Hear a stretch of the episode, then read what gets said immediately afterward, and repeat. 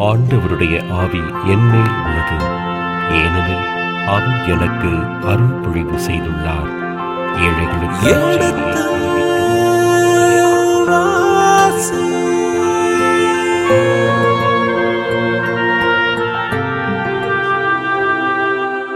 எடுத்து வாசி.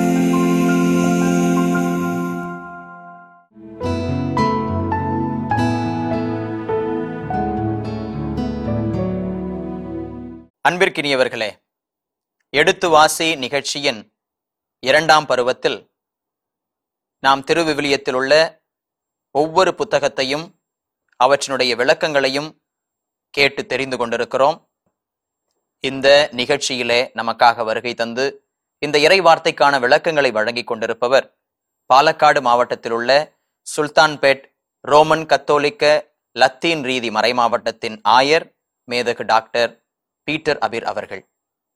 அன்பார்ந்தவர்களே நாம் இதுவரை இந்த நிகழ்ச்சியின் முற்பகுதி வரை இந்த தொடக்க நூலின் விளக்கங்களை தெரிந்து கொண்டிருக்கிறோம். அதனுடைய தொடர்ச்சியாக இனி வருகின்ற இறை வார்த்தை பகுதிகளுக்கும் விளக்கங்களை இன்னும் ஆழமாக தெளிவாக நம் ஆயரிடமிருந்து தெரிந்து கொள்வோம். இந்த பைபிள் அப்படின்றோம். நீங்க சொல்றீங்க இல்லையா? எத்தனை புஸ்தகம்னு சொன்னீங்க? எழுபத்தி மூன்று புத்தகங்கள். எழுபத்தி மூணுன்றீங்க ஆஹ், பழைய ஏற்பாட்டுல நாற்பத்தி ஆறு நாற்பத்தி ஆறு அங்க இருபத்தி ஏழுன்றோம் பல்வேறு தலைப்புகளின் கீழ் பிரிக்கிறாங்களா ஆண்டவரே? ஆஹ் பல்வேறு ஐந்து தலைப்புகள் புத்தகங்கள். கீழ் பிரிக்கிறது என்னன்னாக்க பழைய ஏற்பாட்டை நான்கு தலைப்புல பிரிப்பாங்க. ஆமா. அது வந்து அது நான் சொல்றேன். ஒண்ணு அதாவது முதல் தலைப்பு வந்து வரலா வரலாற்று நூல். அல்லது பெண்டட்டு. ஐநூல். ஐநூல். ஐநூல்னு சொல்றது ஒரு ஒரு குரூப். ஆமா. ஒரு ஐந்து நூல்கள் முதல் ஐந்து நூல்கள். அது தொடக்க நூல் சொல்லும்போது அதனுடைய விரிவாக நான் சொல்லுவேன். அதுக்கு அடுத்தது வரும் பொழுது வரலாற்று நூல்கள். ஹிஸ்டாரிக்கல் ஹிஸ்டாரிக்கல் புக்ஸ்ன்னு சொல்றோம். அது நம்ம யோசுவாவில இருந்து சாமுவேல் குறிப்பேடு எல்லாமே அதுல வருது. அதுக்கு அடுத்தது இன்னொரு குரூப் வந்து ஞான நூல்கள். Wisdom literature literature. அது யோபு சீராக்கின் ஞானம் சாலமோனின் ஞானம் என்று நிறைய அது ஒரு இது வந்து திருவுரை திருமுறை திருவுரை. சங்க திருவுரையா? அப்படின்னு வருது. அப்படியெல்லாம் வருது. இன்னொரு குரூப் ஆஃப் ரைட்டிங்ஸ் வந்து இறைவாக்கு நூல்கள். அது இறைவாக்கினர்களுடைய போதனையை கொண்ட நூல்கள் எல்லாம் இறை இப்படி எல்லாம் இது யார் இப்படி பிரிச்சாங்க முத முத அப்படின்னா யூதர்கள். நல்லா புரிஞ்சுக்கணும். பைபிள் நீங்க உங்க கையில வச்சிருக்கீங்க. நானும் வச்சிருக்கேன். பைபிளை நம்ம கைக்கு வரத்துக்கு முன்னாடி இன்னைக்கும் பாத்தீங்கன்னா யூதர்கள் அதை பயன்படுத்தி கொண்டிருந்தார் யூதர்கள் வச்சிருக்கிறாங்க. இல்லையா? யூதர்கள் வச்சிருக்கிறாங்க. அவங்க வந்து முதல் நூற்றாண்டிலேருந்தே பயன்படுத்திட்டு வராங்க. அதன் பிறகு கிறிஸ்தவர்கள் கிறிஸ்தவர்கள் மத்தியில பல வந்து சிஎஸ்ஐ லூத்ரன் மெத்தடிஸ்ட். அவங்கெல்லாம் அவங்க அவங்க பயன்படுத்துறாங்க. பிறகு இன்னும் பிரிவு இந்த சகோதர திரு சபைகள் சபைகள் ஆமா. நிறைய பேர் பயன்படுத்தும் பரவலாக உலகத்துல வந்து அதிகமாக பயன்படுத்தப்படுகின்ற ஒரே நூல் பைபிள். ஆனா இதுல பல வித்தியாசம் உண்டு. நம்ம ஜனங்களுக்கு புரியணும். என்ன வித்தியாசம்னா மூன்று விதமான பைபிள் உண்டு. உங்களுக்கு ஆச்சரியமா இருக்கா? ஆமா. ஒரு பைபிள். ஆமா. ஆனா மூன்று பைபிள் விதமான. மூணு பைபிள் உண்டு. நீங்க எருசலேம் போயிருப்பீங்க அல்லது போனீங்களா தெரியும். அங்க போனீங்கன்னா அல்லது அமெரிக்காவுல கூட யூதர்கள் கடைகள் இருக்கு. யூதர்கள் கடையில பைபிள் விக்கிறாங்க. ஆஹா. அந்த பைபிளும் நம்ம நாம கையில இருக்கிற பைபிளுக்கும் வித்தியாசம் உண்டு. என்ன அப்படின்னா யூத பைபிள் இப்போ மூணு பைபிள்னு சொன்னோம் இல்லையா? ஆமா. யூத பைபிள் கத்தோலிக்க கிறிஸ்தவர்களுடைய பைபிள் பிரிந்த. சகோதரர்களுடைய பைபிள். சகோதர கிறிஸ்தவர்களுடைய பைபிள். மூன்று. அது மூன்று விதமாக இருக்கு? எப்படி. அப்படின்றது நம்ம ஜனங்களுக்கு இப்ப நீங்க புரியாது. நிறைய இப்போ நம்ம வந்து பெந்தகோஸ்து ஆட்கள் மற்ற சபைகள் இருக்கிறவங்க எல்லாம் பைபிள் பைபிளே வச்சிருப்பாங்க. ஆனா அதுல அந்த பைபிள் பாத்தீங்கன்னா நம்முடைய பைபிளுக்கு அதுல கொஞ்சம் வித்தியாசம் இருக்கு. என்ன வித்தியாசம்? ஆனா இந்த தெளிவு மக்களுக்கு கிடைக்க பெறுவது இல்லாண்டோ ஆமா. அஹ், எல்லா பைபிளும் ஒண்ணுதானே? அஹ், எல்லாம் பைபிளும் ஒண்ணுதானே? கத்தோலிக்கர்களும் இப்ப அந்த பைபிளை வந்து பயன்படுத்துவது வழக்கமாக இருக்கிறது. ஆலயங்களுக்கு வரும்போது அந்த பைபிளை ஏன்னா அது. சின்னதா கொடுக்கறாங்க ஃப்ரீயா கொடுக்கறாங்க. அப்படின்றதுனால ஃப்ரீ டிஸ்ட்ரிபியூஷன் ஆஃப் பைபிள்னு சொல்றாங்க இல்லையா. அப்படின்றதுனால நம்ம ஜனங்கள்லாம் என்ன ஆகுது? எல்லாம் பைபிள் ஒண்ணு ஒண்ணுதான். எடுத்துக்குவோம். அப்படின்னுவாங்களே தவிர அதுல இருக்கிற நுணுக்கங்கள் வித்தியாசங்களை நீங்க பார்க்கணும். புரிஞ்சுக்கணும். ஆமா. முதல்ல இதுக்கு வருவோம். யூத ஹீப்ரு பைபிள் யூத பைபிள்னா என்ன? முத முதல் கடவுளுடைய வெளிப்பாட்டை அபிரகாம் முதல். கடவுள் கொடுத்த வெளிப்பாட்டை கிமு பத்தாம் நூற்றாண்டில் எபிரே மொழியில் எழுதினார்கள். நான் சொன்னல பாப்பிரஸ் என்ற ஆமா. அந்த நாணல் புல்லு ஆமா. அதுல செய்யப்பட்ட தாளில். எழுதினாங்க. அதே வந்து சுருளாக வச்சிருந்தாங்க. அதனால்தான். சுருளேடுன்னு கூட எசாயவின் சுருளேடு கொடுக்கப்பட்டது. சுருளேடு. இயேசுநாதர் கூட அவர் நாசிரியத்து ஜெபக்கூடத்துல தொழுகை கூடத்துல அவர் ஜெபிக்க செல்லும்போது படிக்கும்போது எசாயா எழுதிய சுருளேடை. ஆமா. அப்படி. எபிரே மொழியில் இது வந்து கிபி முதல் நூற்றாண்டிலேயே கிபி முதல் நூற்றாண்டிலேயே யூத அறிஞர்கள் எருசலேமிலும் மற்ற இஸ்ராயல்ல இருந்த யூத அறிஞர்கள் யாம்யா என்ற இடத்துல. ஒன்று கூடி கடவுள் வெளிப்படுத்திய நூல்கள் எத்தனை எது எது என்று நாம வரையறுக்கணும். அபிரகாம் தொடங்கி இது ஒரு ஈசாக்கு யாக்கோப்பு அப்படி இப்படின்னு அவங்க வழியாக கடவுள் வெளிப்படுத்திய பல செய்திகளை பிறகு இறைவாக்கினர் தாவீது வழியாக இறைவாக்கினர் வழியாக வெளிப்படுத்திய செய்திகளை எல்லாம் பல பேர் பல விதத்தில் எழுதி வச்சாங்க. பல அதாவது எபிரே மொழி தான் எழுதி வச்சாங்க. ஆனா பல பேர் எழுதினாங்க. அப்போ யாம்னியா இடத்துல இந்த யூத அறிஞர்கள்லாம் ஒன்றா கூடி அவங்க வந்து எல்லா சுருள் ஏட்டையும் சுருள் ஏட்டையும் அவர்கள் என்ன பண்றாங்க? ஏடுகளை படிச்சு தியானிச்சு ஜெபிச்சு எது உண்மையிலேயே கடவுளால் வெளிப்படுத்திய ஒரு புத்தம் புத்தகம் என்று சொல்லி அவர்கள் என்ன செய்றாங்க? கிரைட்டீரியன் அதாவது அதை. தேர்ந்தெடுப்பதற்கு வரையறை. வரையறை என்ன என்று சொல்றாங்க. என்ன வரையறைன்னு சொன்னா முதல் இது வந்து எபிரே மொழியில் எழுதியிருக்கணும். மொழி முக்கியம். மொழி. அவங்களுடைய நம்பிக்கை. எங்க மொழியில எழுதியிருந்தா அது எழுதியிருந்தா ஏன்னா எங்க மொழியில தான் மொழி தான் முன்னோர்கள். பேசினார்கள். அதுல தான் இருக்கு ரெண்டாவது பாலஸ்தீன் நாட்டுக்குள்ளேயே எழுதியிருக்கணும். பாலஸ்தீன் நாட்டுக்குள்ளேயே எழுதியிருக்கணும். So, இட வரையறை இட வரையறை ம். இதுக்கு வெளியே போய் எழுதிய அதே வந்தா ஏத்துக்க முடியாது. அப்படின்ட்டு மூன்றாவது எங்களுடைய அதாவது யூதர்களுடைய அந்த எதிர்பார்ப்பு மெஸ்ஸியாவுக்கான எதிர்பார்ப்பு இருக்கு இல்லையா? இறைவாக்கினருடைய நூல்களோட. அதோட தான் நம்ம எடுத்துக்கணும். அப்படின்னு சொல்லி இந்த வரையறையை வைத்து அவங்க வந்து எத்தனை நூல்கள் கடவுளால் வெளிப்படுத்தப்பட்ட நூல்கள் என்று சொன்னாங்கன்னு சொன்னா முப்பத்தி ஒன்பது. முப்பத்தி? முப்பத்தொன்பது. முப்பத்தொன்பது நூல்கள். புரியுதுங்களா. ஏழு நூல்கள். அதோட சேர்த்துதான் நமக்கு நாற்பத்தாறு நூல்களாக ஆமா அந்த ஏழு நூல்களை. அவர்கள் எடுத்துக்கொள்ளவில்லை. ஏன் எடுத்துக்கல. அந்த ஏழு நூல்கள் என்னன்னாக்க. நீங்க படிங்க. அந்த திருமுறை நூல்கள் என்று நம்ம திருமுறை. நூல்கள். ஆமா. அது படிங்க. அது என்னென்ன நூல்கள்? தோபித்து யூதித்து யூதித்து எஸ்தர் எஸ்தர் சாலமோனின் ஞானம் சாலமோன் ஞானம் சீராக்கின் ஞானம் சீராக்கின் ஞானம் மக்கபேயர் முதல் நூல். மக்கபேயர் இரண்டாம் நூல் இந்த ஏழு நூல்களும் எபிரே மொழியில மூலத்தில் எழுதப்படவில்லை. இது நல்லா யோசித்து பார்த்தீங்கன்னா யூதர்கள் யூதர்கள் வந்து தங்களுடைய வேத கலாபனையின் காரணத்தினால். ரோமை பேரரசோடு இருக்கின்ற பிற பலவிதமான கஷ்டங்களினால் போராட்டத்தினால் ஒரு சில யூதர்கள் அலெக்சாந்திரியா பகுதியில போய் குடியேறினாங்க. இன்னைக்கு அது வந்து எகிப்து நாட்டுல இருக்கு வடக்கு கைரோ வடக்கு எகிப்துல கடற்கரை ஓரமா அலெக்சாண்ட்ரியா இருக்கு அன்னைக்கு அது வந்து கிரேக்க நாட்டு பகுதியாய் இருந்தது. கிரேக்கம் பேசினார் பேசப்பட்டது.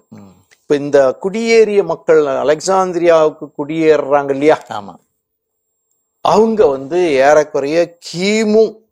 ஏசுனா பிறக்கிறதுக்கு முன்னாடியே ஒரு நூத்தி முப்பதாவது வருஷத்திலேயே அவங்க போய் குடியேறிட்டாங்க. குடியேறிய பிற்பாடு முதல் ஜெனரேஷன் அவங்க எல்லாம் எப்ரேயம் பேசினாங்க. எப்ரேயத்துல வந்த அந்த எ- வந்து எசாயா அல்லது திருப்பாடல்கள் மற்ற எல்லாம் படிச்சாங்க போனாங்க. எல்லா உலக நாடுகளில் இருக்கிற சமூக அமைப்புல மாற்றம் ஏற்படுற மாதிரி second third generation of people இப்ரேயத்தை விட்டு எபிரேயத்தை மறந்துட்டு என்ன பேசுறாங்க? வழக்க மொழியா கிரேக்க நம்ம இது இப்ப நான் கேரளத்துல இருக்கேன் பாலக்காட்டுல. கிறிஸ்தவ தமிழ் கிறிஸ்தவர்கள் மலையாளம் பேச தொடக்கத்துல எல்லாம் தமிழ் தமிழ் நல்லா பேசணும் இன்னைக்கு எல்லாம் மலையாளம். மலையாளம். தான் அதிகமா. எங்க பிள்ளைங்களுக்கு தமிழ் படிக்க தெரியாது. மலையாளம் தான் படிப்பாங்க. தமிழ் பிள்ளைகளா இருந்தாலும் ஆமா. சிவில் டிஸ்ட்ரிக்ட் தமிழ் பேசுவாங்க. ஆனா தமிழ் படிக்க மாட்டாங்க. ஏன்? அது வழக்கு மொழி ஆயிடுச்சு. ஆட்சி மொழியா இருக்காங்க. அதே மாதிரி தான் இந்த கதையை நல்லா புரிஞ்சு நம்ம கிமு நூத்தி முப்பதுக்கு பிறகு அந்த அலெக்சாண்ட்ரியா பகுதியில் வாழ்ந்த கிறிஸ்து அந்த யூதர்கள் எபிரே மொழியை விட்டு கிரேக்க மொழியில பேசத் தொடங்கினாங்க. அந்த சூழலில் என்ன செய்யறாங்க ரெண்டு நிகழ்ச்சி நடந்தது. அலெக்சாண்ட்ரியாவில் இருக்கிற அந்த அரசர்கிட்ட கேட்டுக்கிட்டு எங்களுக்கு பைபிள் வேணும். அவங்களுக்கு பைபிள்னா எது? அந்த முப்பத்தொன்பது நூல்கள். எபிரே மொழியில் எழுதப்பட்ட அந்த இஸ்ராயல் நாட்டுக்குள்ளேயே எழுதப்பட்ட அந்த முப்பது. அது எங்களுக்கு எங்க பிள்ளைங்களுக்கு எல்லாம் படிக்கணும். ஏன்னா பைபிள் தான் எங்களுக்கு முக்கியம். ஆனா எப்படி படிக்கிறது எங்க பிள்ளைங்க எபிரேய மொழியில? படிக்க மாட்டாங்களே. அதுக்காக என்ன செய் கேட்டுக்கிட்டாங்கன்னா இதை எப்படியாவது கிரேக்கத்துல மொழிபெயர்க்கணும்.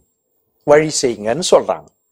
அப்போ அந்த அலெக்சாந்திரியாவை ஆட்சி செய்கின்ற ஒரு அந்த மன்னர் என்ன செய்யறாரு எழுபது எபிரேயம் தெரிந்த நல்ல எபிரேயம் தெரிந்த எபிரேய ஒரு அறிஞர்கள் கிரேக்கமும் தெரிந்த தெரிந்த கிரேக்கமும் எபிரேயும் தெரிந்த எழுபது அறிஞர்களை தேர்ந்தெடுத்து நீங்க மொழிபெயர்த்து கொடுங்கப்பான்னு சொல்லி.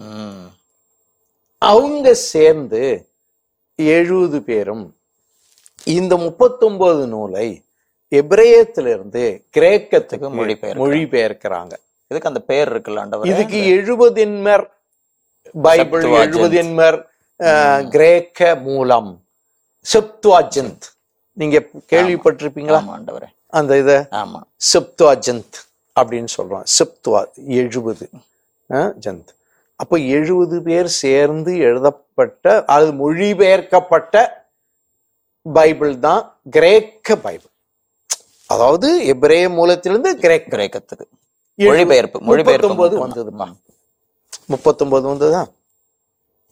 அதன் பிறகு அந்த அலெக்சாந்திரியா பகுதியிலும் பாலஸ்தீனாவுக்கு வெளியே இருந்த யூதர்கள் அவங்களுக்கு கடவுள் சில செய்திகளை வெளிப்படுத்தினார் என்று அவர்கள் நம்பினார்கள். அந்த வெளிப்படுத்தப்பட்ட செய்தியை கிரேக்க மொழியில மூலம் அதான் கிரேக்கம் கிரேக்க மொழியில எழுதினாங்க. அந்த புத்தகங்கள் புத்தகங்கள் தான். அந்த ஏழு ஏழு புத்தகங்கள். ஏது எது?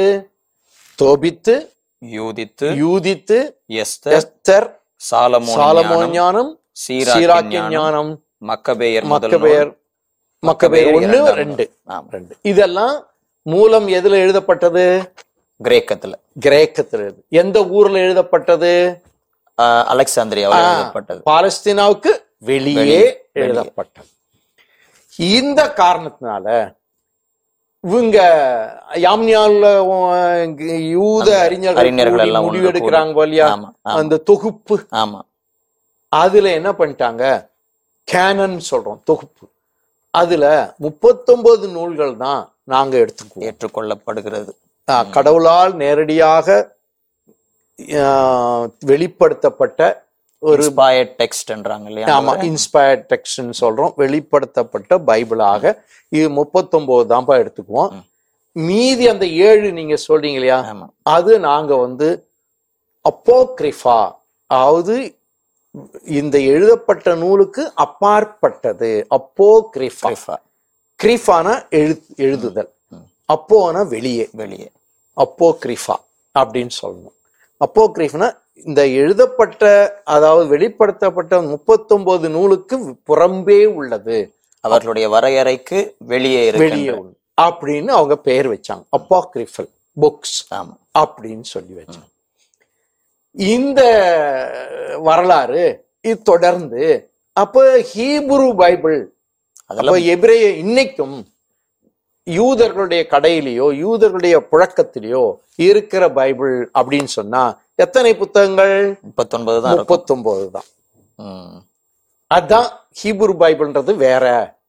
இப்ப நம்ம வச்சிருக்கோம் இல்லையா முதல் முப்பத்தொன்பது? ஆமா.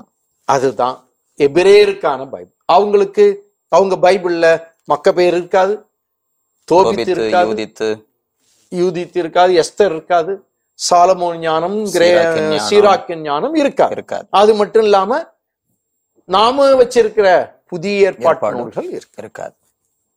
இதுதான் முதல் முதல் முதல் பைபிள். முதல் வகை. ஆமா முதல் வகை. இந்த பின்னணியில. கிறிஸ்துவ பைபிள். கிறிஸ்துவ பைபிள் என்ன அப்படின்னு அதன் பிறகு ப்ராட்டஸ்டன் கேத்தலிக்னு அப்புறம் வந்துக்கலாம். ஆமா கிறிஸ்துவ பைபிள் பொதுவாக பொதுவாக பொதுவாக பல நூற்றாண்டுகளாக முதலாம் நூற்றாண்டு முதலே கிறிஸ்துவ பைபிள். அப்படின்னா எப்படி? அப்படின்னு சொல்லும் பொழுது இதே முதல் நூற்றாண்டின் இறுதியில் கிறிஸ்தவர்கள் ஒன்று கூடி ஜெபித்து தியானித்து எல்லா வெளிப்படுத்தப்பட்ட நூலை எல்லாத்தையும் படித்து பார்த்து ஆராய்ந்து பார்த்து. ஆராய்ந்து பார்த்து கடவுளால் வேல எழுதப்பட்ட வெளிப்படுத்தப்பட்ட நூலின் தொகுப்பு தொகுக்கிறாங்க அப்படி செய்யும்பொழுது அவங்க என்ன செய்யறாங்க அந்த முப்பத்தொன்பது நூலை எடுத்துக்கிறாங்க. பழைய ஏற்பாடு. இயேசுவுக்கு முன்பு வெளிப்படுத்தப்பட்ட செய்தி என்று முப்பத்தொன்பது நூலையும் எடுத்துக்கிறாங்க. அதன் பிறகு இந்த ஏழு நூல் கிரேக்கத்துல எழுதுனாங்க இல்லையா? ஆமா. இந்த ஏழு நூலையும் அவங்க நம்ம கிறிஸ்தவர்கள் எடுத்துக்கிறாங்க. அது என்னன்னு சொல்றாங்கன்னா இந்த முப்பத்தொன்பது கெனானிக்கல் அதாவது தொகுக்கப்பட்ட திருமுறை நூல்கள். இந்த ஏழு இணை திருமுறை நூல். நான் கெனானிக்கல் இல்ல இல்ல டெவுட்ரா Deuterocanonical. டியூட்ரோ கெனானிக்கல் டியூட்ரானா இணை. இணை திருமுறை நூல்கள். அப்போ பழைய ஏற்பாட்டு கிறிஸ்துவ பைபிளுக்கு பழைய ஏற்பாட்டுல எத்தனை புஸ்தகம்? நாற்பத்தி ஆறு. நாற்பத்தி ஆறு. எப்படி நாற்பத்தாறு? இந்த முப்பத்தொன்பது முப்பத்தொன்பதும் ஏழும். நாற்பத்தாறு ஆச்சா புதிய ஏற்பாட்டுல அவங்க நம்ம அந்த காலத்துல இருந்து இ- முதல்ல இருபத்தி ஆறு எடுத்தாங்க. திருவெளிப்பாட்ட இது கடவுளால் ஏற்பட்டதா இல்லையான்னு அவங்களுக்கே தொடக்கத்துல சோ- ஒரு வித ஒரு சந்தேகம்.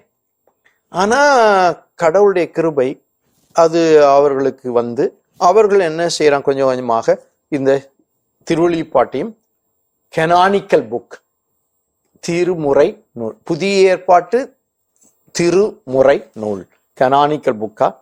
எடுத்துக்கிறாங்க. அப்படி பார்க்கும்போது கிறிஸ்துவ பைபிள் மூன்று பகுதியா இருக்கு. என்னென்ன? பழைய ஏற்பாட்டிலேயே பழைய ஏற்பாட்டு திருமுறை நூல் கனானிக்கல் பழைய ஏற்பாட்டு இணை திருமுறை நூல் புதிய ஏற்பாட்டு திருமுறை நூல். இதுதானே? ஆமா.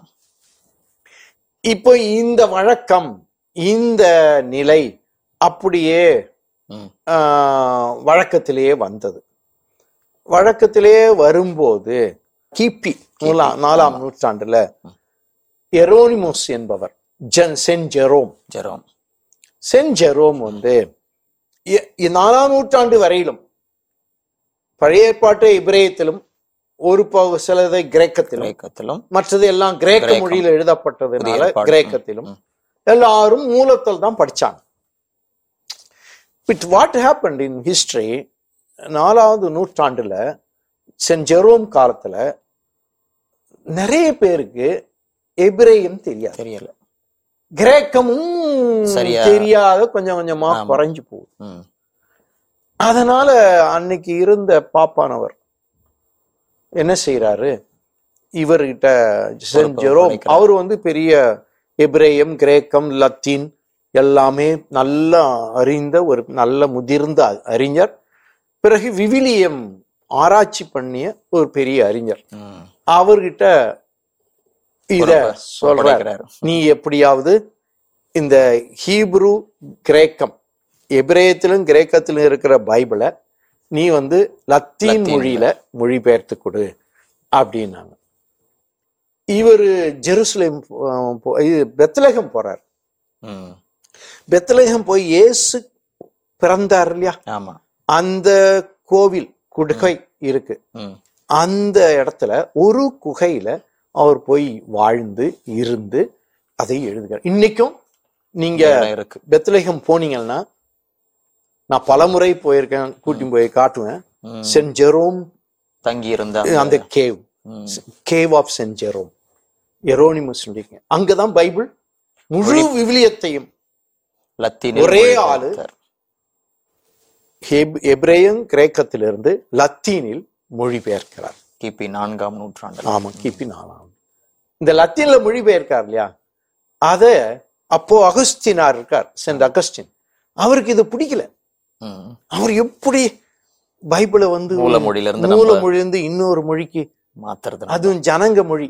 மக்கள் மொழியா இருந்தது. எது? லத்தீன். லத்தீன். இது மாதிரி மாத்துறாரு. அப்படின்னு சொல்லி ஒரு ரொம்ப ஆதங்கப்பட்டவர் தான் அன்னைக்கு. இருந்தாலும் அவர் பிறகு ஏத்துக்கிறாங்க. இதுக்கு என்னன்னு பேர் வச்சாரு? சென்ட் ஜெரோமு உல்காத்தா வல்கேட் அப்படின்னு வச்சார். வல்கேட்னா என்ன அர்த்தம்? தமிழ்ல உல்காத்தா மொழி மொழிபெயர்ப்புன்னு சொல்றோம்.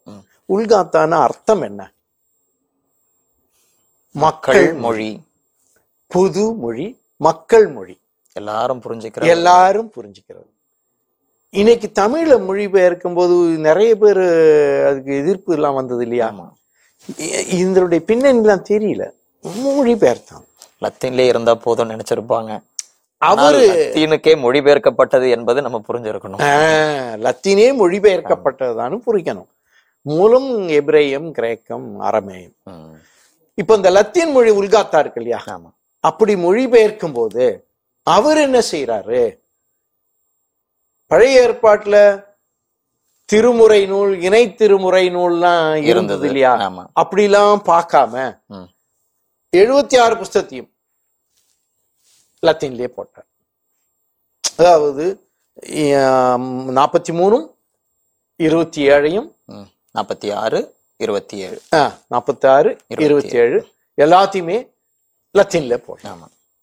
இந்த இதுதான் பல காலங்களாக வழக்கத்துல மக்கள் வழக்கத்துல உலகத்துல. இருந்தது.